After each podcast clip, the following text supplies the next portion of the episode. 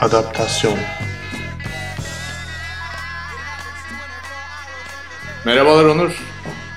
Mahir merhabalar. Nasılsın?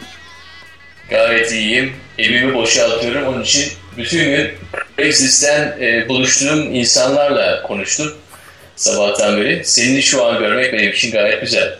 Evet, Craigslist'ten buluşulan insanlar birazcık böyle bir süre sonra e, film kahramanlarına dönüşmeye başlıyorlardı benim için ev ararken. Sana da öyle bir şey oluyor mu? Şimdi yani gün boyunca o kadar iyi bir piyasa ki e, özellikle ben eşyalarımı satmıyorum yani bedava veriyorum. Onun için hemen bir cevap geliyor.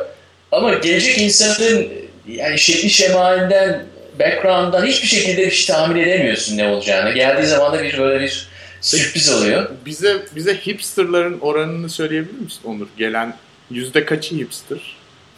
%50'den fazla. 50'den fazla. Evet. Bu hipsterlık böyle bütün dünyayı kasıp kavuracak mı acaba en sonunda? İstanbul'da Evet. da bayağı hipster var. çünkü. Evet İstanbul'da 2010'larda hipster olacak, salgın gibi yayılacak. Hı hı. Ee, bir problemi yok. Bence fena bir akım değil. Seviyorsun sen hipster. Olumlu yanları var, olumsuz yanları da var ama fena bir akım değil. Neyse ben Nihilizmi getiriyor ortaya. Nihilizmin biraz böyle serpiştirilmesi böyle ortamı biraz daha yumuşatıyor.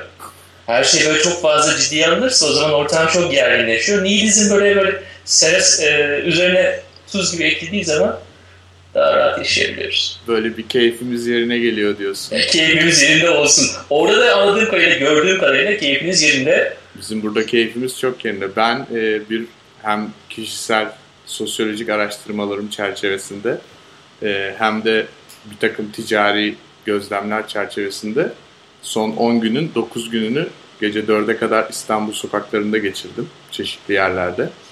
E, çok çeşitli insanlarla konuşma fırsatı buldum. İlginç. İstanbul'da durum ilginç. Genelde evde oturanların durumunu daha iyi görüyorum. Öyle diyebilirim. Ee, onun dışında yani sokaklar biraz daha vahşileşmiş. Döndüğünde sen de anlayacaksındır diye düşünüyorum. Ee, bu vahşiliğin sebebini çok farklı yorumlayanlar var ama benim de kendimce fikirlerim var tabii.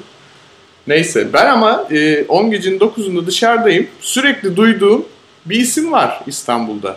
Kime Ne? sorsam bizim camiada antilopta antilop bir hayvana takmış durumdalar İstanbullular. İşte bu adamlar kim, niye böyle işler yapıyorlar, ne oluyor, nedir yani bu ofislerin parası, bu değirmenin suyu nereden geliyor falan dedikodu gırla yani. O yüzden Yani sokaklar vahşileştiği zaman antiloplardan mı bahsediyordun? antilop avındalar evet. Biraz öyle bir durum var vahşi sokaklarda. Ee, o yüzden bu hafta antilopu konuk etmek istedik. Zaten kendileri benim çok değerli kadim dostlarım bir kısmı. Ee, bir kısmıyla yeni tanışıyorum ama çok hızlı tanışmalar içindeyim. Sabahlara kadar tanıştığım durumlar oldu yani. O yüzden e, çok samimi bir ortam var. Bugünkü program çok eğlenceli ve samimi geçecek diye düşünüyorum. Kısaca hemen tanıştırayım. Bugün Antilop ailesi diye başlayan ama sanıyorum şu anda Antilop ismiyle e, piyasada yer alan bir şirketin kurucuları ve de üyeleriyle birlikteyiz. Yanımda Refik Anadol soyadlarıyla söylemek gerekiyor bu insanları. O yüzden hepsini ad ve soyad olarak söyleyeceğim. E, Efe Mertkaya, Mauricio Bragiotti, Can Büyükberber ve Serkan Aslan var. E, bu insanlar bize aslında bizim programda hani 40 küsur program oldu. Bu kadar zamandır konuştuğumuz şeyin pratik bir örneği gibiler ayrıca. Ee, biz hep böyle küçük şirketlerin yenilikçi, girişimci atılımların başarılı olma ihtimalinin çok yüksek olduğundan bahsediyorduk. Canlı bir örnek olarak buradalar. Ben herkese hoş geldin diyorum öncelikle. Merhabalar. Ee, istersen ilk soruyu sen sor. Yani eminim ki e, eminim ki güzel bir e, giriş sorusu düşünmüşsündür sen. Sonra benim çok zor sorularım var çünkü. Yani ilk baştan çocukları hemen terletmek istemiyoruz tabii ki. İster misin? E, neden olmasın? İstanbul dedik, 2010'lar dedik. E, e, projelerinize dış, dış ses olarak, e, dış göz olarak bakma e, olanağı buldum. E, ilk aklıma gelen sorulardan bir tanesi de yani çok interdisipliner bir ekip var. Ve anladığım kadarıyla şehirle iç içe yaşıyorlar ve şehri projelerine kullanıyorlar. Sizin için İstanbul nedir? Yani bir, böyle bir sokak kültüründen nasıl besleniyorsunuz? projelerinize sokak kültürünü getiriyorsunuz gibi düşünüyorum. Ee, yani bir şekilde şehrin başrol veya yan rol olarak sizin için anlamını sormak istiyorum. Ee, çok cevaplamak isterim. Direkt, direkt öyle. Ee, çok çok çok güzel bir soru çünkü e, tam olarak aslında son dönemdeki projelerde özellikle e, malum e, işveren ve hani e, ajans gibi duran e, durumlarda beklentiler genelde İstanbul odaklı veya yaşayan e, izleyicilerin e, anlaşılabilir projeler üretmek için direkt beslenmemiz gereken bir kaynak olarak görüyoruz. En büyük tabii ki avantajımız galiba burada hani e, yaşayıp e, büyüyor olmamız direkt tabii ki e, şehri anlamak için özellikle son dönemdeki değişikliklere şahit olmak için iyi bir fırsat tanımıştı bize. Ve galiba e, gördüğümüz kadarıyla e, birazcık bu e, hem buralı hem buralı olmayan anlatım dilini kullanıyor olmak da galiba o başkalaşmayı e, değerli ve e, anlaş, anlaşılması için böyle bakılabilir kılıyor. Bu da insanlara galiba bir tık daha linke tıklamak için bir sebep. Belki bir Vimeo daha load etmek için e, niyet e, öneriyor gibi geldi bize. E, bunun çok gerçekten faydasını gördüğümüzde ekip olarak yani hepimiz eminiz. E, her ne kadar tabii ki e, malum ajansların yönlendirmeleri ve beklentileri çok İstanbul gibi e, mükemmel bir şehrin e, meyvelerini yemek istemeseler bile biz olabildiğince aralara biraz önce dediğim gibi serpiştirmek için yola çıkıyoruz. E, şimdilik çok problem çıkmadı. Umarız daha çok kullanabiliriz. Şimdi bu hem buralı olmak ve hem buralı olmamak dedin ya. Bence mesela o çok önemli bir şey. Aslında bence bu çoğumuzun hissettiği bir şey. Hani İstanbul çok geniş bir şehir ama bir yandan da hep böyle bir çoğunluk sanki farklı bir ekipmiş gibi hissediyoruz ya, ya da ben hep öyle hissettim İstanbul'da yaşarken. Sen mesela onu nasıl görüyorsun? Yani buralı olmayıp, buralı olup da buralı olmadığını düşünenlerin daha mı iyi bir şansı var? Kesin kesinlikle. Çünkü bir kere e, yani çok klişe gelse bile her türlü güncel gelişimin takibi için hani var olan internet takibi ve ar- arkasından gelen yepyeni bir kültür tanımı mecburen hani şehre yansıması gerekiyor. Onda büyük bir ihtimalle bizler gibi çok güncel kalmak için yaşayan ve bu güncellikle e, barınmak ve var olmak isteyen kişiler ve ekipler olarak onu da şehre yansıtmaya çalışan ekibiz aslında. O yüzden belki o burada olmamayı daha online platformda hani deneyimleyip orada olanları belki İstanbul'un içine embed etmeye çalışma süreci e, enteresan ve değerli kılıyor galiba o ilişki. Yani çok daha basit bir dille söylersek fiziksel olarak İstanbul'dayız, kafa olarak Aynen. dünyadayız diyorsun yani. Çünkü global... Ben orada e, embed etme dedik ve işte fiziksel ve kafa olarak ayrı yerde olmak denildiği zaman Yeni Kapı projesinden benim gördüğüm kadarıyla bahsetmek istiyorum. E, yani kaos üstü kaos gibi altı düzen. Evet. E, metro istasyonu böyle bir anda futuristik bir filmin içerisinde gibiyiz. Üstünde de yine güzel bir film. E, simit sarayları, hayat kadınları, gece e, yaşamı yani bunlarla bir bütün. Ama sanki aralarında böyle bir ayrım var gibi geldi. Yani tamam İstanbul çok mükemmel bir şehir sizin dediğiniz gibi ama aynı zamanda çok kaotik bir şehir. Acaba dizaynın buradaki rolü yani o kaostan biraz uzaklaşmak mı oluyor veya onu e, ne bileyim bazen sınırlarla çizmek mi oluyor? Yani orada galiba bu sorunun e, biz yani daha doğrusu üretim sürecinde en e, yaratıcı kılan şey tam bu sorunun e, mimar ekipten de geliyor olması. Böylelikle aslında o e, yarışmayı e, yarışmaya katılan aday mimarlık firma olabildiğince e, hem o dokunun aslında ne kadar gerçek ve orada olduğunu çok hani açık açık sunmak istiyor. Çünkü genelde bu sunum yöntemlerinde herkes bitmiş, cilalı, e, o mükemmel gözüken tasarımları sunarak işi bitirmek istiyor aslında. Daha Fakat kozmetik. burada aynen ve daha gerçekçi olan bir şey var ki üstüne kurdukları dünya hiç de aslında o kadar temiz, o kadar e, white on white bir dünya değil. Onu göstermenin ve o belki müziği yakalamanın en doğru yöntemi de o, o yaratmaya çalıştığımız video dokümantasyon yöntemi. Üzerine bir zurnanın belki içinden geçip e, henüz bitmemiş bir metro istasyonuna girmek çok e, enteresan gelmese bile o yarışma platformu için yeteri kadar şey diye düşündük. Hani objektif ve olması gerekir diye düşünmüştüm. E, ve o mimarlık e, ekibi de sağ olsunlar kesinlikle bunu hani e, takdir eden ve artı yönde feedbacklerle e, o noktaya gelmesini sağladı. Biz açıkçası 3D tar- yani hem sanal tarafından hem de e, fiziksel tarafından da gurur duyuyoruz. Çünkü dediğiniz gibi o e, işin gerçekten de dürüstlüğünü aslında biraz da kanıtlayan taraf. Çünkü simit sarayı da var. Simit sarayının önünde bekleyen o e, çalışanlar da var, insanlar da var. Orası gerçek. Yani. Peki müşterilerin şu andaki Antilop'un iş yaptığı müşterilerin geçmişte ya da şu anda var olan hesaplarda da olabilir. Yüzde kaçı mimar? Ya da böyle hani 10 kişiden kaçı mimar?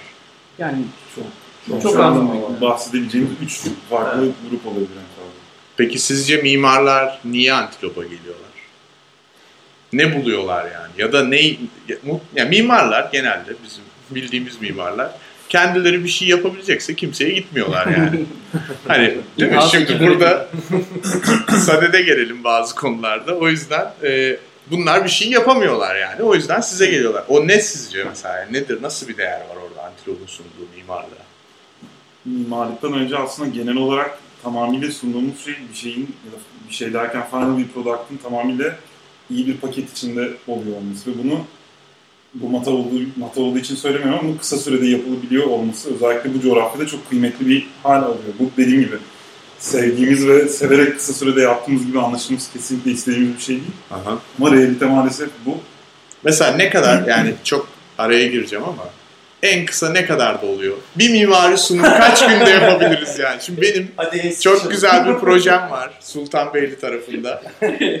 Belediye başkanıyla toplantım var. Antilop bunu bana kaç günde yapar? İki gün, bir hafta sonu falan olur mu? Çıkar mı bir şeyler? Yani dört günde herkes mutlu olur gibi düşünüyorum. Dört günde, dört günde el sıkışırız ayrılırız diyorsun. Çok güzel. Tamam devam edebiliriz. Sağ ol. teşekkür ederim. Teşekkür ederim. Devam edebiliriz. Dediğim ya bütün bu e, eğitim olarak da aslında hepimizin bir, bir değil en büyük ortak noktamız aslında o aynı üniversitede çok enteresan bir vakti çok enteresan değerlendirilmişliğimiz var aslında bir realitemiz var. Bütün o e, her şeyin bir arada toplandığı nokta ve her şeyin iyi paketlenebilir olduğu nokta. Zaten bunu highlight ederek piyasayı da ticari anlamda bir şeyler yapıyor olduğumuz nokta bunu highlight ettiğimiz nokta oldu. Hala da bunun daha ayaklarını sağlam bir biçimde basmasını çabalıyoruz. Hı hı. Bir de galiba bu melez yaklaşım olayı. Yani hem e, yeni medya ya da benzeri bir takım araçları koymaya çalışırken hem anlaşılabilirliğini çok fazla değerlendirmemiz gerekiyor. Sonuçta anlaşılmama ihtimalleri de var işlerin. Ve mesela mimarlar anlaşılmak için e, ilk başta hayatı hani e, öyle yaşayan insanlar ve düşünsenize hani bir mimarın sunumu anlaşılmazsa ya da projesi anlaşılmazsa hani başına neler gelebilir. O yüzden çok büyük sorumluluk da e, bir yandan veren bir grup bizler üzerinde. Hatta kimi zaman hani sonuçta şehir ölçeğinde çalışılıyor. Hani bir, bir e, cephenin üzeri değil, bayağı hani şehrin kendisi görselleşmesi gerekebiliyor. Bu da çok ciddi bir sorumluluk getiriyor. O da hani e, kısıtlamalarıyla beraber yaratıcı çözümler de getiriyor. Morris'in dediği gibi o final ürün son derece e, bir mimarın projesi kadar da solid state ve sağlam okunabilir olması gerekiyor. Hı hı. O taraflar bizleri çok zorlayan ve aslında keyif keyif veren. veren şey orada o hissiyatı yaratmamız gereken tek kişi mimar oluyor. Evet. Bunun diğer tarafından bakacağım. Atıyorum hani bir sucuk firmasında iş yaptı, yapıyorsak ama orası çok daha tabii kanlı geçiyor. Öyle bir şey Evet. yapmadık henüz ama. Ya buradan bütün sucuk firmalarına diyorsun. Sesleniyorum. Sucuk firması varsa e, güzel bir sunum yapmak isteyen sucuklar 3D olarak gelsin falan hani böyle. Yani finalde mimarla muhatap olduğumuz nokta herhalde bayram olduğu nokta olmuş oluyor bizim için. Peki e, ben birazcık böyle şeyi geriye sarmak istiyorum e, zamanı. İlk böyle antilop böyle bir şey olsun, şirket olsun. Yani sonuçta buradaki herkes, bu masada oturan herkes yetenekli tasarımcı. Kendisi bence çok rahat bir şekilde herhangi bir post prodüksiyon şirketinde ya da bir interaktif dijital ajansta Aynen. iyi bir pozisyona, iyi bir maaşa çalışabilecek kapasitede herkes buradaki. Neden hani böyle e, genel olarak gidilen yolun yerine biz kendi işimizi yapalım, bu iş olabilir. Yani İstanbul'da genel olarak benim en çok şikayet ettiğim şeylerden biri herkesin çok şevk kırıcı bir şekilde yeni mezunlara yaklaşmasıdır. Ya kendi şirketini kuracaksın, çeki bile bozduramazsın falan. Hani böyle bir şey vardır ya. Bir çek bile alamazsın yemin ediyorum falan gibi böyle e, yapılması aslında hayal edilen şeyleri bir anda yok eden bir tavrı var. Ama siz mesela bunları bir kenara bırakıp neden hani biz kendi işimizi yapalım, piyasaya çıkalım e, direnelim, mücadele edelim, kendi yapmak, aklımızdaki şeyleri yapmak isteyelim. Bu iş nasıl oldu yani? Aslında bu iş nasıl zorunda kaldı. Bu çok uzun bir hikaye diye düşünüyorum. Yani böyle çok overview şeklinde anlatacak olursak biz aslında o bahsettiğim o e, akademik birliktelik aslında bizim future planlarımız. Yani hakikaten Hı. üniversiteyi bitirmiştik. E, birlikte yaşıyorduk. Aynı zamanda üçümüz Refik Efe ve ben. E, ve hani hepimiz masterlarımızı bitirip mümkün olduğunca hızlı bir şekilde yurt dışında akademik senaryomuza ki zaten şu an Refik'in o zaman şey, nasıl derler? Yuvadan ayrılan iyi bakış olarak diyorsun. Aynen, aynen. Bir kişinin o petini bozmamak üzerine kurduğumuz bir ticari evet. Birazcık da dediğim gibi hani zorunda kaldık çünkü e, üniversitede yaşanan problemler vesaire sen de çok yakından takip ettin. E, orada var olmamızın en büyük sebebi zaten ortadan kalktığı noktada birazcık da mecburen buraya yönelmemiz gerekti. Hatta hiçbir şey bilmeden yöneldik bile diyebilirim. Yani iyi iş yapma sevinci dışında sahip olduğumuz hiçbir şey yoktu o, o şeyin timeline'ın başında. Bir de orada 4 yıl boyunca galiba bir fund içinde korunaklı kalabildik aslında. Çünkü yani hep duyduğumuz şey bir piyasanın aslında ister istemez yönlendirmeleri ve işte sonunda çıkan demotivasyon Şey hikayeleri. bozduramamadım. İşte yani işte mesleki kaygılar yerine tamamen müşteri kaygılarının yerini alması, işte o herkesin e, hayal ettiği görselleri ya da o hikaye anlatımını asla kullanamıyor olması gibi tonlarca hani e, içinden soğutma sebeplerini duyar olduk. Ama bizi galiba o anlamda VCD e, habitatı bir şekilde korumuş oldu ve o, koru, o korunaklığı da daha sonra açma fırsatı bulduk. Peki şöyle desek doğru olur mu? Yani bu korunaklı fanusun içinde deneyimlenmiş bir araştırma süreci var. Ondan sonra zoraki olarak o fanusun dışına taşma ve bunları gerçek hayatta test etme fırsatı bulma ve o testin de pozitif bir sonuç vermesi gibi organik bir süreç var aslında. Oradaki en organik şey e, arkadaş oluyor olmamızın Evet. ve hani birlikte yaşıyor olmamızın çok fazla artısı. Hani diğer benzeri ekiplerde ki nihayetinde bir para realitemiz var. Sonuçta yaptığımız her işte bir şirket var zaten. Bir sürü gereklilikler var. O para workflow'unda orada çok sıkıntı yaşanabileceğini biz şu an hem şirket olarak büyüdükçe hem de bireysel olarak büyüdükçe çok fazla deneyimliyoruz. Ve onun avantajını çok fazla görüyoruz. Sadece üçümüz için değil tamamımız için bu geçerli bir şey.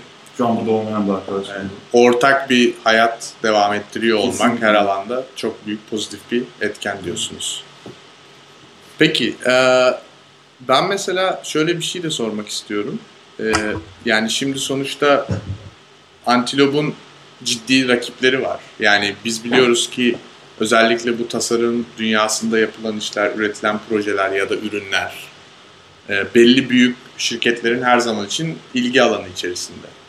Yani Antilop'un hiç şöyle bir kaygısı oluyor mu? Mesela bizim yaptığımız işleri yarın öbür gün çok büyük bir ajans gelir, kendi ekibini kurar, bizim elimizden almaya başlar. Hani biz bir şey yapamayız artık falan gibi. Yoksa her zaman için böyle bir e, özgüvenli bir şekilde biz zaten daha iyisini, daha ileriye götürürüz gibi bir durum var mı? Yani bu iş nasıl ilerliyor? Yani e, böyle bir tehlike her zaman var. Yani bu bir tehlike değil, bu bir rekabet. Keşke olsa aslında hani bir yandan da istediğimiz de bir şey. Çünkü e, biz bir şey yaptıktan sonra da bunun e, bir takım takipçileri olup da kopyalanıyor olması çok güzel bir şey ama keşke bizim de ah ne kadar güzel yapmışlar senaryosunda ya böyle iş yapılmıyor değil böyle iş yapılıyor tabii ki Türkiye'de ama bunlar çok az yapılıyor. Maalesef doğru müşteri, doğru bütçe ve doğru zamanlamanın bir araya gelmesiyle oluşabilen şeyler. Bizim için de bunlar çok aslında e, azlar yani hani o kadar fazla da olamıyorlar. Yani bu üç denklem bir araya çok kolay kolay gelmiyor. E, keşke böyle bir şey olsa ama e, yani bu bir tehlike, bu hep var ama nedense e, bu şunun gibi bir şey işte yani yeni mezunlara tanınan e, veya bakılan bakış açısından kaynaklı maalesef vizyonsuzluktan diyebilirim ona. Ondan kaynaklanan şey e, aynen bu ajanslarda da bu yeni yapıyı kurmamaya giden yola dönüşüyor. Yani e, Amerika'yı kimse yeniden keşfetmek istemiyor ki zaten aslında keşfedilecek bir şey de yok. Hani doğru workflow, doğru insanlarla kurulduğu noktada herkes bu işi yapabilir. Bizim gibi yapmaz, biz onlar gibi yapmayız ama bir şekilde bu iş iyi bir iş çıkabilir. Ama kimse bu yola gitmeyi e, bir şekilde yani gördüğümüz kadarıyla, deneyimlediğimiz kadarıyla, ajanslara sunumlara gittiğimizde, konuştuğumuzda fark ettiğimiz e, kadarıyla kimsenin böyle bir e, yeltenmesi olmadı. Hani ben kendi içimde e, bir new medya e, şirket, yani new medya şirketleri var. Bu arada new medya kavramı Türkiye'de e, çok tabii farklı algılanıyor. Yani sosyal medyacılar new medya şirketi olarak davranıyorlar ve yaptıkları şey web sitesi ve banner'ı geçemiyor maalesef. Ee, hani biz new medya şirketi dediğimizde biz de aslında motion grafik yapıyoruz bir yandan. Ama biz bir yandan motion grafik şirketi değiliz. Motion grafik şirketleri de prodüksiyon şirketleri değil. Herkes böyle bir, bir kavram kargaşası var Kesinlikle yani hani e, ne iş olsa yaparıma geliyor. Geliyor gün sonunda. Gün sonunda ona dönüşmüş oluyor. O yüzden biz bir türlü kendimiz için böyle bir konumlandırma veya isimlendirme yapmadık. Yani yapmayı da düşünmüyoruz. Aslında bu hani işte senin de bahsettiğin bu aramızdaki hiyerarşinin olmayan ama var olan bir hiyerarşinin şeyi de bundan e, geliyor. Yani bu, bu konumlandırmayı da yapamıyoruz. Yani kendi biz şuyuz asla demedik. Diyebileceğimizi de zannetmiyorum. Çünkü her gün her şekilde tasarımcı e, bünyesi altında e, kendimizi yeni şeylere evolve edebiliyoruz. Yani bu, son... bu açıdan ben böyle bir şey olduğunu düşünmüyorum. Yani reklam ajanslarında veya herhangi başka bir şirketin böyle bir yapılanmaya gidip de biz varken veya bizim muadillerimiz varken ve onları e, bir seferliğine kiralamak varken böyle bir yatırıma gideceğini şu an için düşünmüyorum. Yani.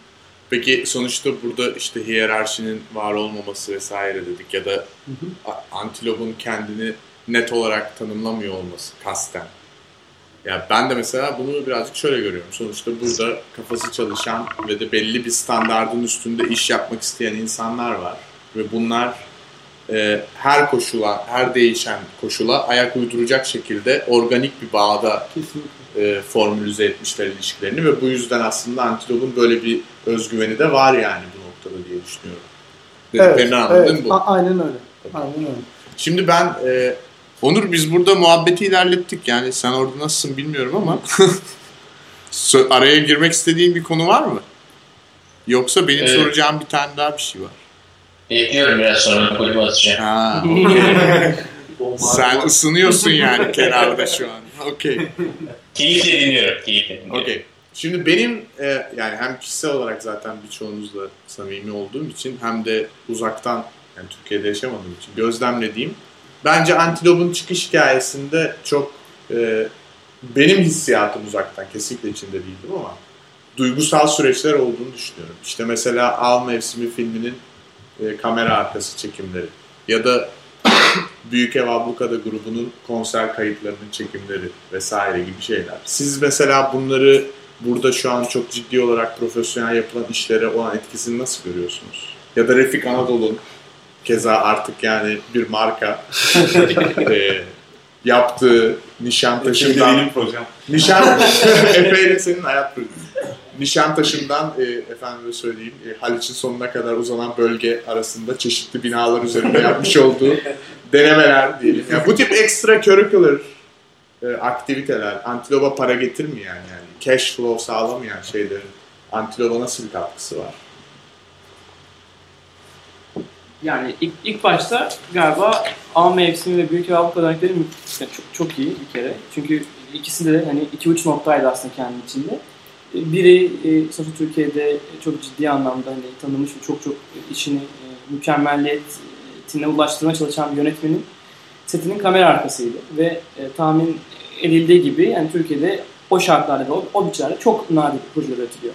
Bizim en büyük fırsatımız galiba o anlamda direkt Yavuz Turgul'la birebir e, konuşabiliyor olmanın avantajları ve dezavantajlarını yaşadık aslında. Yani dürüst olmak gerekirse hem mükemmel gözüken dışarıdan ama yakınlaştıkça e, rengi de değişen bir durumu vardı. Tabii ki avantajları sonsuzdu çünkü yani çok nadir görülen bir setin içindeydik. Her gün orada yatıp kalkıp yemek yiyip hani, kamera arkasını çekip e, o, orada bunu deneyimlemek mükemmeldi. Ama bunun yanında bir de çok daha samimi ve çok daha tamamen e, tıpkı bizim bu organik yapımıza benzer yapısı olan e, bir grubun içinde bunu yapıyor olmak da çok keyifliydi. İkisinin tabii ki farklı audience'ları vardı ama bizler için tabii ki son dönemde Büyük Ev Abluka'da deneyimleri olsun işte ya da A mevsiminden arta kalan teknik anlamda çünkü tekrar çok duygusal bir durum olduğunu düşünemiyoruz. Çünkü tahmin edersiniz ki bizden e, çok daha ticari bir e, endüstrinin tam göbeğindeki açık kameralardık orada. ve her şeyi kurgulayamadık. Her şeyi Ama koyamadık. İki örneği en iyi linkleyecek şey neyi ticari yapıp neyi yapmayacağımızı öğrendik. Ve o yüzden Büyük Ev Ablukada'yı Aynen. Dokümante ediyor olmak ki şu sıralar Antilop'un yoğunluğundan dolayı çok sekteye uğramış bir workflow orası da. Ee, ama özünde tamamen hani Kafayı temizlemek e, için Evet. refresh yerler. için tamamen etende ettiğimiz hareketler ve de çok keyif alarak yaptığımız düşünüyorum. Peki formüle edebilir miyiz? Yani neyi ticari, neyi ticari yapmayacağınıza zamanla farkına varabiliyorsunuz. Acaba diğer şirketler diyelim, diğer yakın arkadaş aynı zamanda başarılı şirketler içinde veya genelde yani neyin ticari, neyin olmayacağı dair bir formül geliştirebilir miyiz sizce? Ve Mesela şey söyleyebiliriz. Mesela e, hepimizin yan dalları var. Böyle çok e, severek üretmek istediği ve henüz ticaretleştirmediği. Mesela fotoğraf, video dokümantasyon ya da onun kurgusu ya da onların başkalaşıp paylaşılma hikayesi.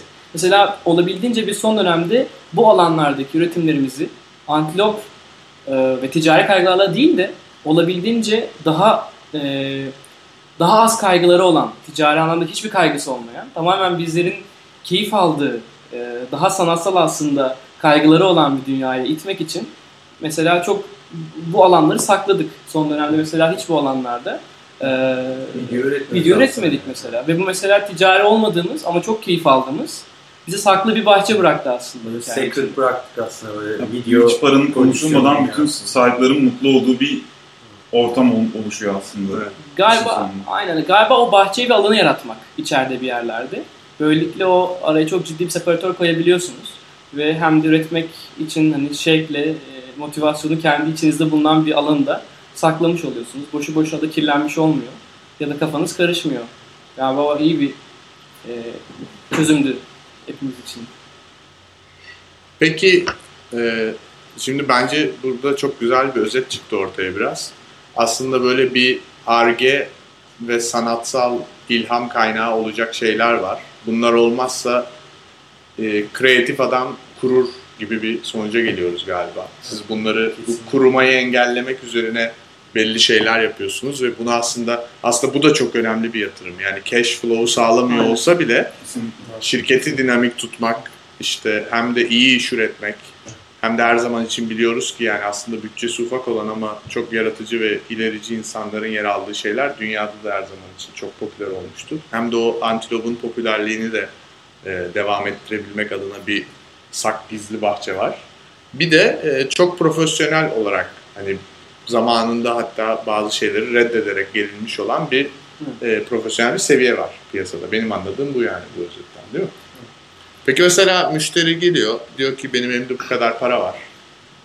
Ben işte böyle bir e, mapping yapmak istiyorum diyor. Bu işimizi çok kolaylaştırdı çünkü kimse bu kadar param var diye gelmiyor.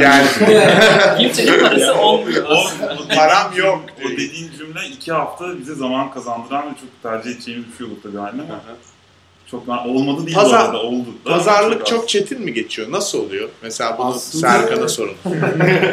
Ee, şöyle Telefonlar yüzlere kapanıyor mu? Ne oluyor? e, ilginç bir şekilde bizim normal şirketlerden farklı olarak bu ne üretirse üretsin yani pamuk da üretse, e, boya ticareti de yapsa, tasarım da yapıyor olsa, mimarlık da yapıyor olsa her sektörden e, ilginç bir şekilde bizim sektörde çok fazla bir pazarlık şeyi söz konusu değil. Marjı yok. E, marjı yok. Çünkü e, şöyle de bir durum var. E, biz Antilop'u bu ofise taşıyana kadar maalesef sektörel olarak da belirlenmiş bir raiç fiyat da yoktu. E, yani biz birazcık bunun alt, yani biz bunu mantıklı kılacak şekilde bir fiyat çalışması yaparak hem müşterileri memnun edebilecekleri, efor edebilecekleri bir seviyeye getirdik. Hem de biz tatmin olacağımız bir para istedik. Yani e, ama bunun tabii ki çok e,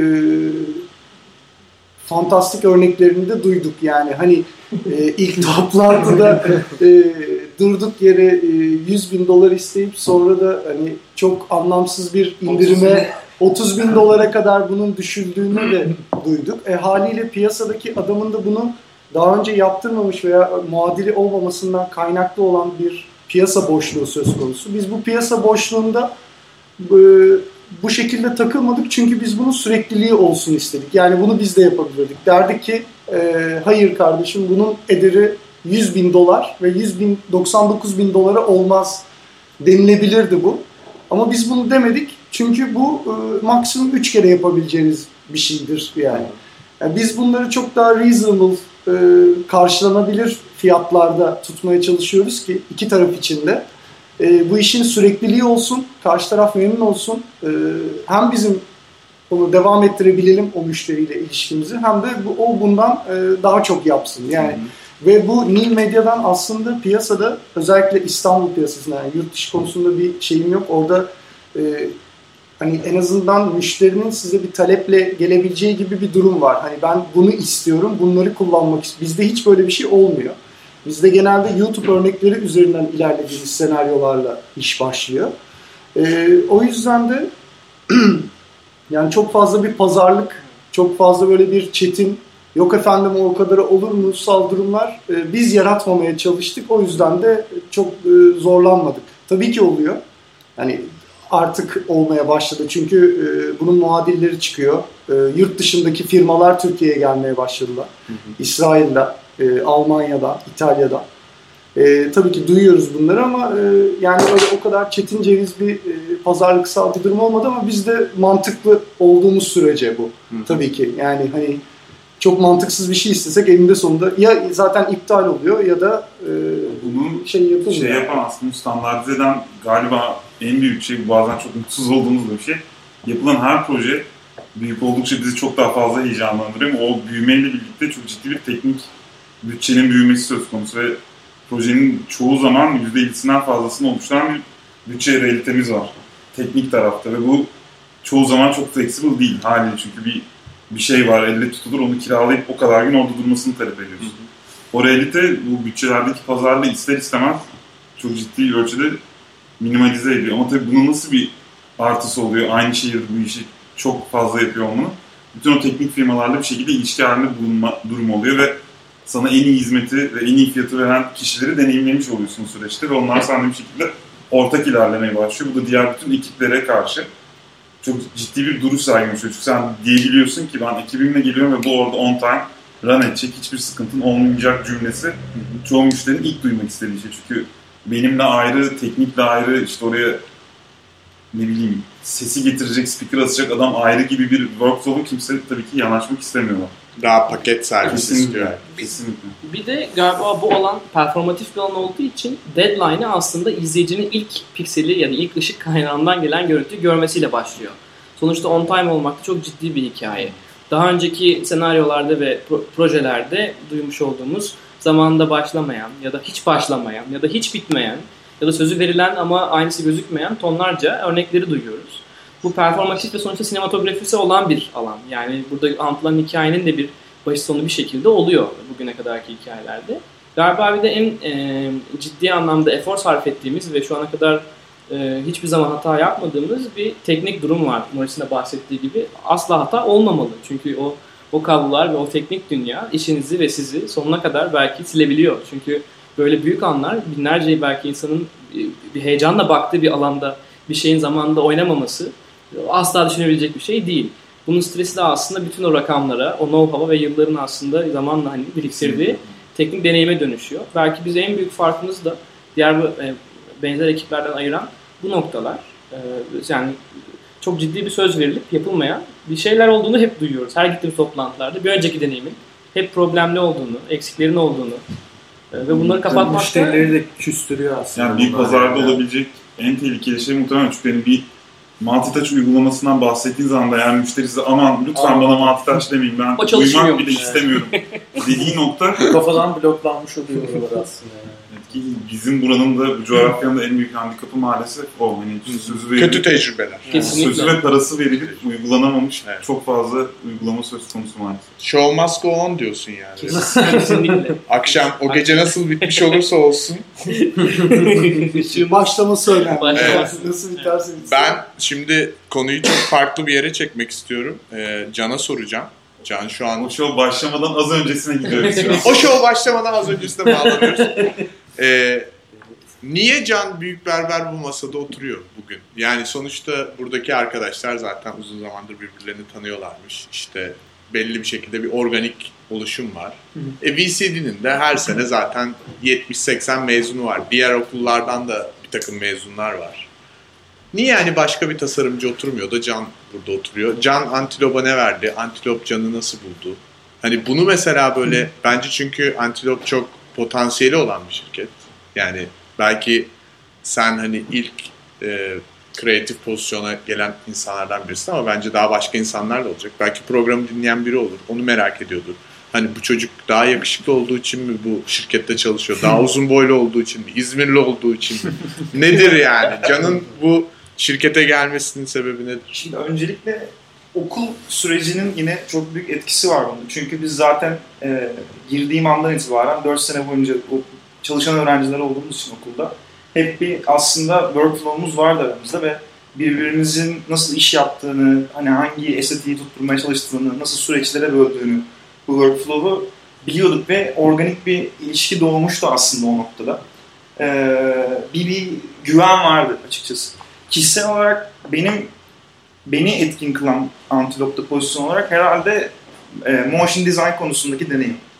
Çünkü e, hani BCD'ye girdiğimde o öyle bir portfolyo portfolyoyla oraya giren çok az insan var. Dolayısıyla bu beni biraz sivriltti zannediyorum ve biraz sektör deneyimim de vardı. E, hem okuldan önce hem okul süresince zaten e, çeşitli post production şirketlerinde çalıştım ya da freelance çalışmaya devam ettim.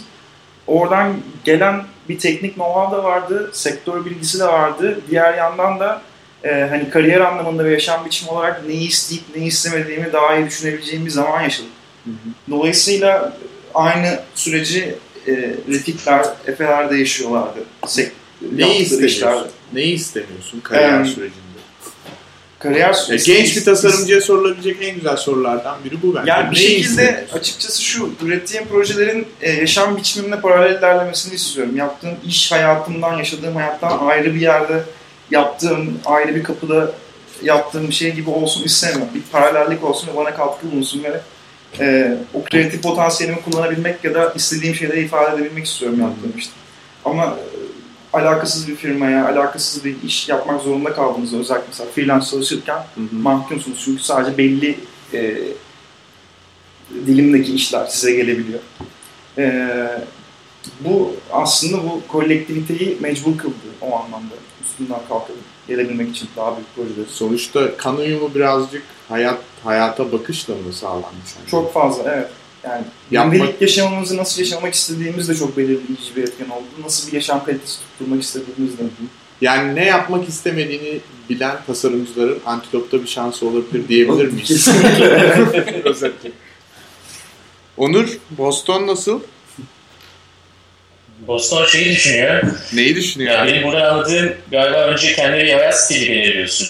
Ne, nasıl yaşamak istiyorsun? Ondan sonra çalışma düzenini de ona göre ayarlıyorsun. Hatta bunun ekstrem versiyonlarında yani işini de ona göre seçiyorsun. İşte tırnak içerisinde ben mesleğe inanmıyorum ya. E, mesleğini de öyle seçiyorsun.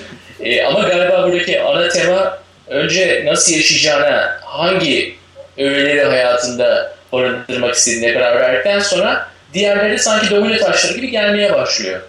E, bu biraz hani çok yeni bir konsept. Yani kolay kolay da hani e, iletişime geçmesi kolay bir şey değil. Evet.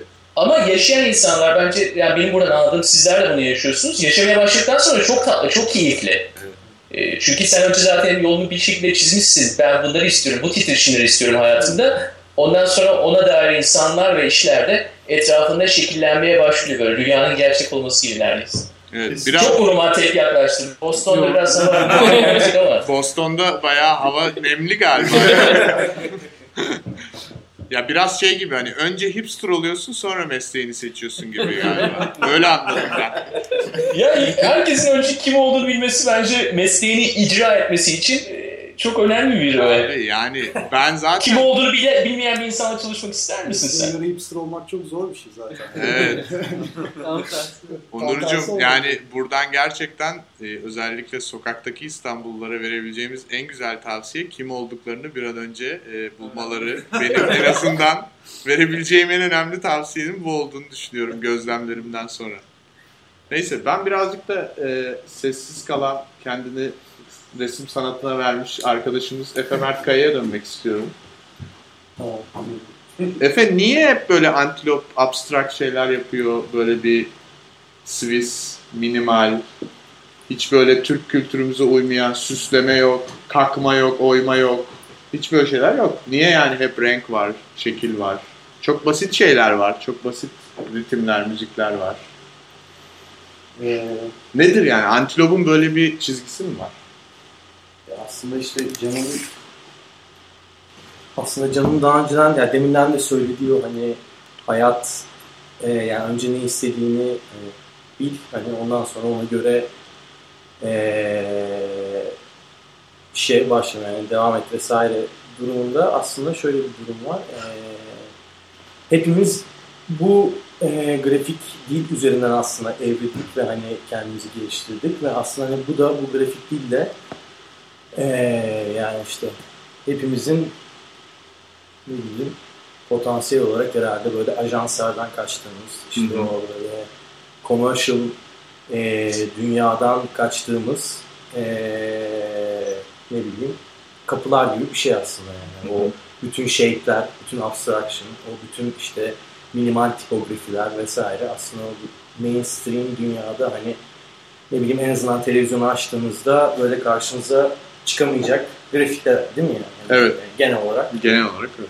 Bu abstraction dili de aslında birazcık eee, bu dünyadan bizi kaçıran ve hani çok da fazla girmek istemediğimiz hatta bazen eee, böyle işin çok literal ve eee, ne bileyim çok narratif bir şey istemediğinde fi hatta yani fiyatının da fazla çekildiği böyle bir hani bilmiyorum bunu söylemem ne kadar doğru ama hani, Artık söyledin artık zaten, söyledim bu yüzden. yani eee, ne kadar bu dünyaya uzak olursak mainstream o işte ışıl ışıl yanan glow'lu dünyalardan eee, uzak durursak bizim için o kadar iyi aslında Can'ın Bu dediklerini paraphrase ettim ben yani. Dediğin ama çoğunlukla tabii şey için onu da altını çizdik abi bu video mapping tekniğini Proje, uyguladığımız evet. nokta. Çünkü oradaki o literal anlatımın. Fiyata etkisini belki biraz altını açmak gerektiğinden söylüyorum. Buradan potansiyel müşterilerimize sesleniyorum diyorsun. Top- top- Pazarlamacı kreatif director şey, şey direkt böyle. Farkı. Aldı Farkı. Senin Zaman- title'ında da Creative Director yazıyor. Sen ne zaman böyle şeylere geçtin? Ya sonuçta galiba genel biraz... olarak genel olarak birazcık şey durumu var yani. İşte o hani commercial, o hani en kozmetik dünyadan kaçma intention yani. Hı hı. Artı olarak da hepimizin aslında eee, daha çok iyi bildiği, bu Hı hı. işe öğrenirken başladığı dünyalar aslında yani. Hani hepimizin intention'ı aslında yani. Hani Bir de ilk başta. işin fonksiyonu bir kere değişmiyor. E, İşin fonksiyonu daha da güçleniyor. Ve bir kere yeni bir empati dilme, empati kurma şansı yakalıyor. İnsanlar en klişe ve en en garanti yolları tercih etmek için kullandığı tonlarca anlatım biçimini değiştirmeye çalıştığı zaman bir kere empatinin güçlenmesi kuvvetle muhtemel oluyor. Aksi takdirde zaten her şeyi aynı dilde, aynı şekilde, aynı renkte okumak hani nereye gidebilirdi ki geliyor. O da hikaye anlatımını galiba derinleştiriyor biraz. Bir de birazcık şey durumu da oluyor galiba böyle müşteri de ama müşteri demişim izleyici de bir performans sırasında Evet. yani performans izlerken bir anda bir logo gördüğü zaman orada yani o hani bütün bu mapping vesaire bu tip işlerin hani o borderless hani daha doğrusu borderless dediğim hani screen'in dışında bir medium mu izlerken aslında Hı hı. screen dışı bir şey izliyorsunuz orada performans izliyorsunuz aslında. Ve Burada bir logo gördüğü zaman aslında bir anda izleyici kendini hani nasıl diyeyim o referansı kırılıyor aslında yani. Hani İllüzyon bozuluyor. illüzyon bozuluyor aynen. O, O izlesin diye değil o görsün Aynen. diye yapılmış yani şey. orada kandırıldığını hissediyor aslında e, müşteri. Yani müşteri demişim çok pardon. İzleyici. İzleyici. Ve hani Biz hissettirmemeye Yani, çalışıyoruz aynen. Aynen. Özetle biz kandırmaya çalışıyoruz diyorsun. Burada Frank Zappa babanın bir lafı aklıma geldi. İngilizcesi Without deviation from the mean, there is no progress possible. Yani ortalamanın dışına çıkmadıkça, sapmadıkça gelişme mümkün değil. Ya burada da ben e, bir sanki bir tema oluştu. Evet. Yani piyasanın biraz derinliği arttıkça niş piyasalara yer açılıyor. Böyle mainstreamle birebir griftleşmek, örtüşmek gerekmiyor başarılı işler yapmak için. Hikaye anlatımında mainstream'in dışındaki hikayeler de Yani bu birebir yalnızca sanatla olmuyor. İş yapmakla da oluyor. İş, işin içerisindeki sanatla da oluyor.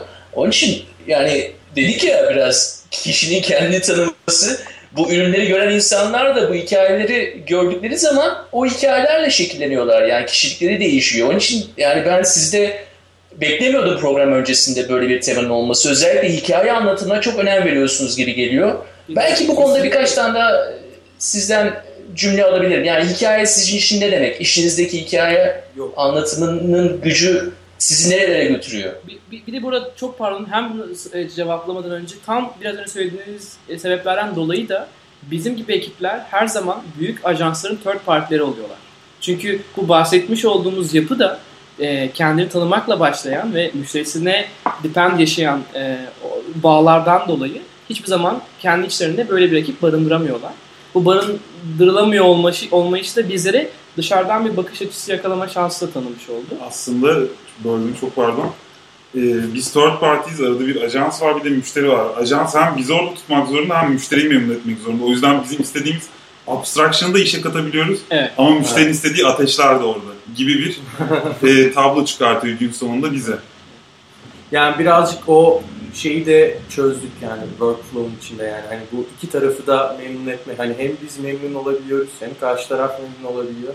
Yani galiba böyle hani bir işi yaptıkça yavaş yavaş o tekniğin gelişmesi gibi bir durum. Yani bu arada deminden demek istediğim hani e, hikaye anlatma e, hadisesi de aslında galiba yanlış anlaşıldı ya da hani böyle yeni bir soru için yanlış anlaşılıyor yani. Ama Ee, şöyle bir durum var aslında yani hikaye anlatımını literal yapmaktan bahsediyordum ben yani. Hani Ayşe'nin A'dan B'ye gidişinin hani bayağı Literal literal göstermesi, gösterilmesinden bahsediyorum. Aslında ben bundan kaçmak yani aslında. Hani bütün Ama bu hikaye sürecini e, yani artık bu tip problemlerle karşılaşa karşılaşa birazcık şeyi çözdük yani. Hani bu e, literal olan hikayeyi e, abstraklaştırarak ama gene e, aynı şekilde bu bir hikaye anlatımının da e, kodlarını kullanarak abstrakt bir şekilde iki tarafı da memnun edebiliyoruz diyebilirim aslında. Benim bir sorum var. Şimdi biz e, son bir haftadır bayağı bir görüştük. Sohbet, muhabbet neyse. Arada hep e, tekrarlanan bazı temalar oldu. Bunlardan biri de işte Antilop yeni bir şirket aslında. Yani hani en azından şirket olarak yeni bir şirket. Hani oluşum olarak belki bir süredir var ama Türkiye'deki çıkışı çok hızlı.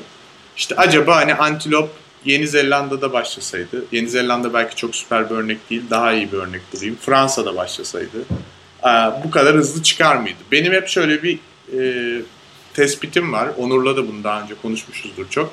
İşte simitçide bile hani iPhone, ucuza bir iPhone düşürsek de hani bir iPhone'da biz alsak hani bir şeyler kursak, bir fotoğraf çeksek gibisinden başlayan hani en e, sokaktaki insandan biri. E, müşteride de hep böyle ya işte Amerika'da yapılanların aynısı bende de olsa en son hatta orada olmayan gibi şeyler olsa aslında çok anlamasa da bence öyle bir geçmişi ve kültürü kökeni olmasa da böyle bir teknofetişizm durumu var e, benim genel olarak tespitim. Siz de mesela böyle bir durum görüyor musunuz müşterilerde? Yani hakikaten adam gidip niye normal reklam filmi çektireyim ya bu çocuklara gideyim böyle birazcık daha afilli bir şeyler olsun falan öyle bir yaklaşımda oluyor mu müşteriler genelde piyasada? E, bütçeleri duyana kadar evet. e, o, o level'ı atladığımızda e, tabii ki doğru kesinlikle böyle bir yaklaşım mevcut. Hı hı.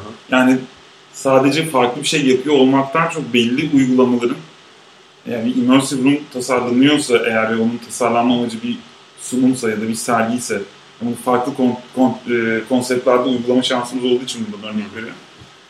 E, gerçekten onun işine yarayacağını hissettiği noktada yani yeni bir şeyden daha çok en azından bizim karşımıza gelen bu örnekleri verdiğim uygula- uygulamaları yaptığımız müşteriler kısmen e, herhalde karşılaşacağımız bilinçli müşterilerdendi. Onlar tamamen aslında bunun doğru olduğu için yaptılar gibi bir durum var. Ama onun dışında dediğin mantıkla yaklaşıp da dediğim gibi bütçe süresinde sekliyorumuz çok fazla şey var. Ama onu atladıktan sonra tabii yaptığımız çok da fazla da iş oldu işte yani. Ama e, en son yani özellikle şey e, Philip Mo yani burada belki şirket ismiyle konuşmak problem olmazsa e, Ben de bilemediğim Evet. için. en, en büyük Bizim deneyim- için sorun yok. Müşteriler sizin abicim yani. Yani en büyük galiba worldwide deneyimi e, çok yakın zamanda, iki ay önce deneyimleyebildik. Mesela bu çok büyük bir enerji ve motivasyon verdi bizlere. Chicago üzerinden Leo Burnett e, ki e, kendi müşterisi olan Philip Morris'e Lozan'da bir proje yaptırmak için başlıyordu. Mesela bu galiba e, PET'i bayağı bir değiştiriyor. Çünkü Chicago Çok üzerinden gelen bir istek. Lozan'da bir proje uygulaması ve bunun tamamen bir tane e, muhatapla yapılma e, niyeti. Demek ki hani bu anlamda Yeni Zelanda, Fransa ya da benzeri herhangi bir worldwide açılımda buradaki kodların tuttuğunu ve Aha. tutacağının da aslında biraz kanıtı oluyor. Evet. Çünkü bu bu iş akışı da eğer problemsiz ve üstüne hani e, çok daha fazla pozitif ve yeni projeler de geçtiğine göre galiba o anlamda hani kurmaya çalıştığımız sistem e, kesinlikle worldwide olması gerektiğini bilerek kurulduğunu söyleyebiliriz. Yani bu anlamda çalışması gerektiği için e, biz de o anlamda itiyoruz hani projelerin anlaşılabilirliğini, Tabii ama bunu bu bu topa çıkarken de en önemli şey gene dönüp buradaki kalabalığa bakıyor. Yani biz Lozan'da Refik'le işte projeksiyonlar gümrükte takılıyken işte e, e, Efe ile Can'ın işte ekipmanları uçağa yükleyememesinden dolayı yanımıza geleme işine kadar varan kompleks bir yapıda e, son dakikada hani zaten hepimiz birbirimize güveniyoruz. Hiç yargılamadım ama o güven başka bir şey. Yani orada biri daha var ve o her şeyin gerçekten on time orada olması gerekiyor. Psikolojisinde her şeyin iyi çalışıyor olması yine biz olduğumuz için olan bir şey olmuş oluyor. Yani büyü- bahsettiğimiz büyümeye giden yolda hep aynı state of mind'i yakalayabilir miyiz? Biz de heyecanlıyız ve yakalamak için her şey yapmak istiyoruz ama bir gap orası, bilmediğimiz bir yer yani. Hani, hani bizdeki şey şey gibi değil hani bir art direktör, bir kreatif direktör abi şimdi bunu iki sağ iki sola al değil hani e, ben Can'ın yanında oturuyorsam gece canı sıkılmasın diye yanında oturuyorumdur gibi bir durum olduğu için bu güven şeyi çok sağlam oluyor hala. Yani bunu büyük çemberde deneyimlemek için çalışmalarımız devam ediyor. Bakalım nasıl olur. Can, Can'a playlist yapıyorum diyorsun. Can'a değil mi? Peki e, Onur var mı soru? E, soru değil. Ne var? Yalnızca yani ben tüketici tarafından bakmak istiyorum. Ha. Ee, zamanla ya kusura bakmayın biraz felsefik takılacağım. Ee, soyudu okuyan insanlar arttıkça sanki e, bu gibi yani projelere daha fazla olanak oluyor. Yani hikaye anlatımına hala takıldım ben. Ee, sizin gibi yani müthiş bir sinerjide çalışıyor galiba sizin şirket. Harika projeler ortaya koyuyorsunuz. Tamam müşterileriniz var ama aynı zamanda o müşterilerin de müşterileri var. O müşterilerin de müşterileri var. Yani sonuçta kişiye iniyor bu. Ve soyuda okuyan, okuyan insan sayısı arttıkça hikaye anlatımında biraz daha relax olabiliyorsunuz. Biraz daha kendinize yakın hikayeler anlatabiliyorsunuz gibi geliyor. Ee, oradaki dinamik benim çok ilgimi çektiği için bu yorumu yapacağım. Ederim. onun dışında Mesela bunu belki eklemek iyi Evet. Bunu en iyi deneyimlediğimiz proje bu sizin üstüne ve altını çizdiğiniz konuda e, Coca-Cola'nın 125. yıl sergisi için yaptığımız işte yani bizim daha önceki hiçbir işimizde belki tahta bir evin içinde e, ahşap bir dekora giriş sahnesi ya da o kadar fazla tanımlı öğe- o kadar literal öğelerin olduğu başka bir işimiz sanırım o kadar çoğunu barındıran yok. E, o bizim belki de maksimum bu literal anlatımı yaptığımız işlerimizden bir tanesiydi ki hala öyle değil. Yani biri izlediğinde buradaki hikaye anlat dediğinde bir şey çıkartamaz belki ama o kadar doğru keywordlerin doğru timinglerde highlight olması zaten bütün noktaları birleştirmeyi sağlıyor izleyicide. En başta bizdeki üretebilelim. Daha sonra bu iyi çalışıyorsa demek ki izleyici de o noktaları, o keywordleri on time yerde algılayıp gelecek olanı da öngörebilme şansını deneyimliyor gibi bir durum oluyor. Bu da her marka ve her koşulda tabii ki yapılması mümkün değil ama aim bu tabii ki. Ama En oradaki en büyük avantaj da arada ajansın olmasıydı aslında. Bir yandan tabii bir senaryo yaptırımı üzerimizde yoktu. Tabii o da ayrı bir hikaye. Ve sonuçta aslında sinematografik bir deneyim tasarımı aslında hikaye. Sonuçta o anlatım kaygıları da onun içine barınıyor. Demin de söylendiği gibi arada ajans olmuyor olması tam olarak anlatmak istediğimiz şeyin hani çok daha rahat ulaşması sağlanıyor böylelikle son izleyiciye. Sonuçta o sinematografik kaygılarda bir film yaparken ne kadar büyük ve hani fazlaysa bu da hani 4 dakika 5 dakika da olsa çok e, ciddi kaygıları taşıyor. Hani e, tabii ki bunu müşteri şekillendiriyor. Orası hani, e, kesin bir şey ama ne kadar daha fazla orada e, ipleri elimize alabilirsek galiba o kadar soyutlaştırma ve başkalaştırmak için şans Ki elde buradaki ediyoruz. en büyük gücümüz herhalde Refik'in bireysel yaptığı sanat projelerinin ne kadar olumlu geri dönüşler ve feedbackler alması gibi bir de bir realite var. Yani bu ekip olarak bizim için büyük bir motivasyon. Çünkü bazı performanslar 45 dakika oluyor. Bizim şu an ticari olarak çıktığımız süreler 5 dakikayı geçmemiştir değil mi? Yanlış bir şey söylemiyorum. Ee, hani 45 45 dakikaya varan bir performansta 45 dakika boyunca o işi 2000 kişinin izliyor olması ya da 10 dakika her neyse sonuçta 5 dakika değil. 5 dakika çünkü çok kurnaz bir timing özünde de hani çok hızlı. Müzik endüstrisinin de video klipte her şey. Aynen öyle. A- aldım gittim durumu var orada ama onu aksi yönde bir şeyin çok daha olumlu çalışıyor olması özellikle o kadar abstrakt bir dünyada o bir öyle bir dille müşterinin karşısında bunlar non-profit işlerimiz ve geri dönüşleri şudur cümlesinden sonra o algıyı kırabilen en büyük Evet. silahlardan biri olmuş oluyor ister Yani öyle yapılabildiğini sonradan fark ediyorlar aslında. Evet. Öyle garip bir şey var yani. Hani bu işin yani abs- bu işte ab- abstraction'ın yapılabildiğini aslında yapıldığını gördükten sonra Aynen öyle. Algılayabiliyorlar. Abi bu aslında çok garip bir şey bilmiyorum ama yani. Ve hani şey durumu da e, ya birazcık da hayat da bize şans veriyordur. Yani şansa çok inanıyorum en azından bireysel olarak. Bunu da çok kez yaşadım bu antilop sürecinde. Aynı anda e, bir Taksim meydanında bir Galatasaray meydan- meydanında biri çok önemli büyük bir marka için diğeri ise e, Refin ve bir mimar arkadaşımızın birlikte e, geliştirdiği başka bir Bienal kapsamında yapılan bir proje. Aynı eş zamanlı birer gün arayla hatta play ettiler ve Yo aynı gün ettiler. Aynı gün. yani Aynı birinin gün. son günü öbürünün ilk Evet. günüydü. Ha evet. Detay vermiyorum. Detay. Benim üzerimde şu vardı falan. Aynı anda Koç Müzesi'nde de Ee, Evet. evet. üçüncü bir iş var daha var. O. Bayağı detaylandı ben çok yüzeysel geçecektim kısmet değilmiş. Aynı anda üç iş yapıyorduk aslında tam bir Türk profili. Üç farklı teknik ekiple birlikte. Bunlar anlatacağım şeyle alakasız. Ee, aynı anda, aynı günlerde yani bu da şu anlama geliyor. O gün İstiklal Caddesi'ni dolduran bir kalabalığa hitap etmiş oluyorsun. Biri bir markayken diğeri Bienal için ve çok daha uzun süreli bir işken aradaki ilgi farkı resmen bizim için ve müşteri için de muhtemelen çok tokat gibi oldu. Tabii ki hepsinin belli bir ilgi göreceği aşikar ama hani o gap'in bu kadar fazla olacağını biz de orada deneyimledik ve bu müşteri için de çok ciddi bir tiyo aslında. Hani sen buna böyle para yatıracaksın ama bak böyle bir durum var diyebilme rahatlığına ilişkiliyorsun. Sonuçta böyle bu e, commercial olmayan yani para getirmeyen ama tecrübe ve deneyim kazandıran e, işler aslında hem size eğitiyor. Sonra bu eğitim sayesinde siz de Kesinlikle. müşterileri eğitiyorsunuz Kesinlikle. ve bu şekilde sektörün standartları da birazcık daha yükselmeye başlıyor. Ya da en azından Çabalıyor, çabalama aşaması. Evet.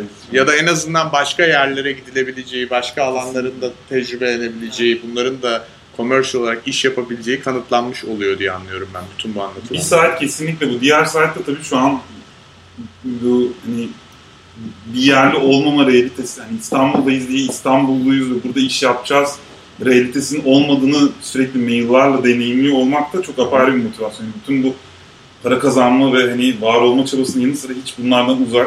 Hı hı. Şili'den biri bize çok rahat mail atıp birlikte bir proje Borderless yapabilmeyi. Aynen bu borderless bir durum oluyor olması da için en büyük motivasyon haline gelmiş durumda. bizim Dünya açımızdan. vatandaşı. Dünya vatandaşı. Ki ben zaten. Ki Morris zaten yani dünya vatandaşı. Onurcuğum var mı son soru? Yoksa ben son sorumu patlatıyorum. Soru yok. Yalnızca Cihangir'deki buradan Boston'dan ben şu an bitiriyorum. Ee, Cihangir'deki Rüya takımına ve sana e, sevgiler selamlar. Özellikle benim için bu kadar interdisipliner bir takımın birlikte bu kadar uyumlu çalışması gayet ilham verici oldu. Çok teşekkür ederim. Ee, ondan dolayı da e, tekrar teşekkür ederim size. Enerjiyi almışsındır diye tahmin ediyorum. Skype üzerinden. Enerji enerjiyi almışsındır diye tahmin ediyorum. Enerji full aldım evet. Yani, teknolojinin el verdiği sürece Evet. o kadar alabildim. İnşallah da hani yine de insan yüz yüze görüşmek istiyor. Onu da Evet. ben de gece katta şey olabilir. Aynen. Türkiye'ye taşındığım zaman ayrılmadan önce de e, ben biraz sonra sizden ayrılıp e, Craigslist'ten e, bazı yabancı Bostonlularla, hipsterlarla şey yapacağım. iş yapacağım. Neyse ben son E, soruyu... tekrar e, İstanbul'da görüşmek üzere. Tekrar Evet, teşekkür ederim konuk olduğunuz için. Tamam. Ben o zaman son sorumu sorayım öyle kapatalım. Son soruyu yine Can'a sorayım. Ee, İstanbul'da son 10 gündür falan herkes bana soruyor. Ben de hani bu kadar iş konuşuldu. Birazcık başka bir şeyle bitirelim istiyorum. Kızlar soruyor. Antilop nereye çıkıyor? Geceleri nerede takılıyor? ne yiyor, ne içiyor? Yani bunu en azından hani şöyle kabaca birazcık özetlersen hayat tarzı konusunu sen açtığın Evet. için Yani ee, şey Instagramlarımızı takip edelim. Oradan çok fazla kod ediyorum. Tamam, çok güzel. Onur, sana sevgiler gönderiyoruz Cihangir'den. Ee, önümüzdeki program görüşmek üzere diyorum. Teşekkür ediyoruz. Bay bay çok teşekkürler. Görüşmek üzere. Teşekkürler.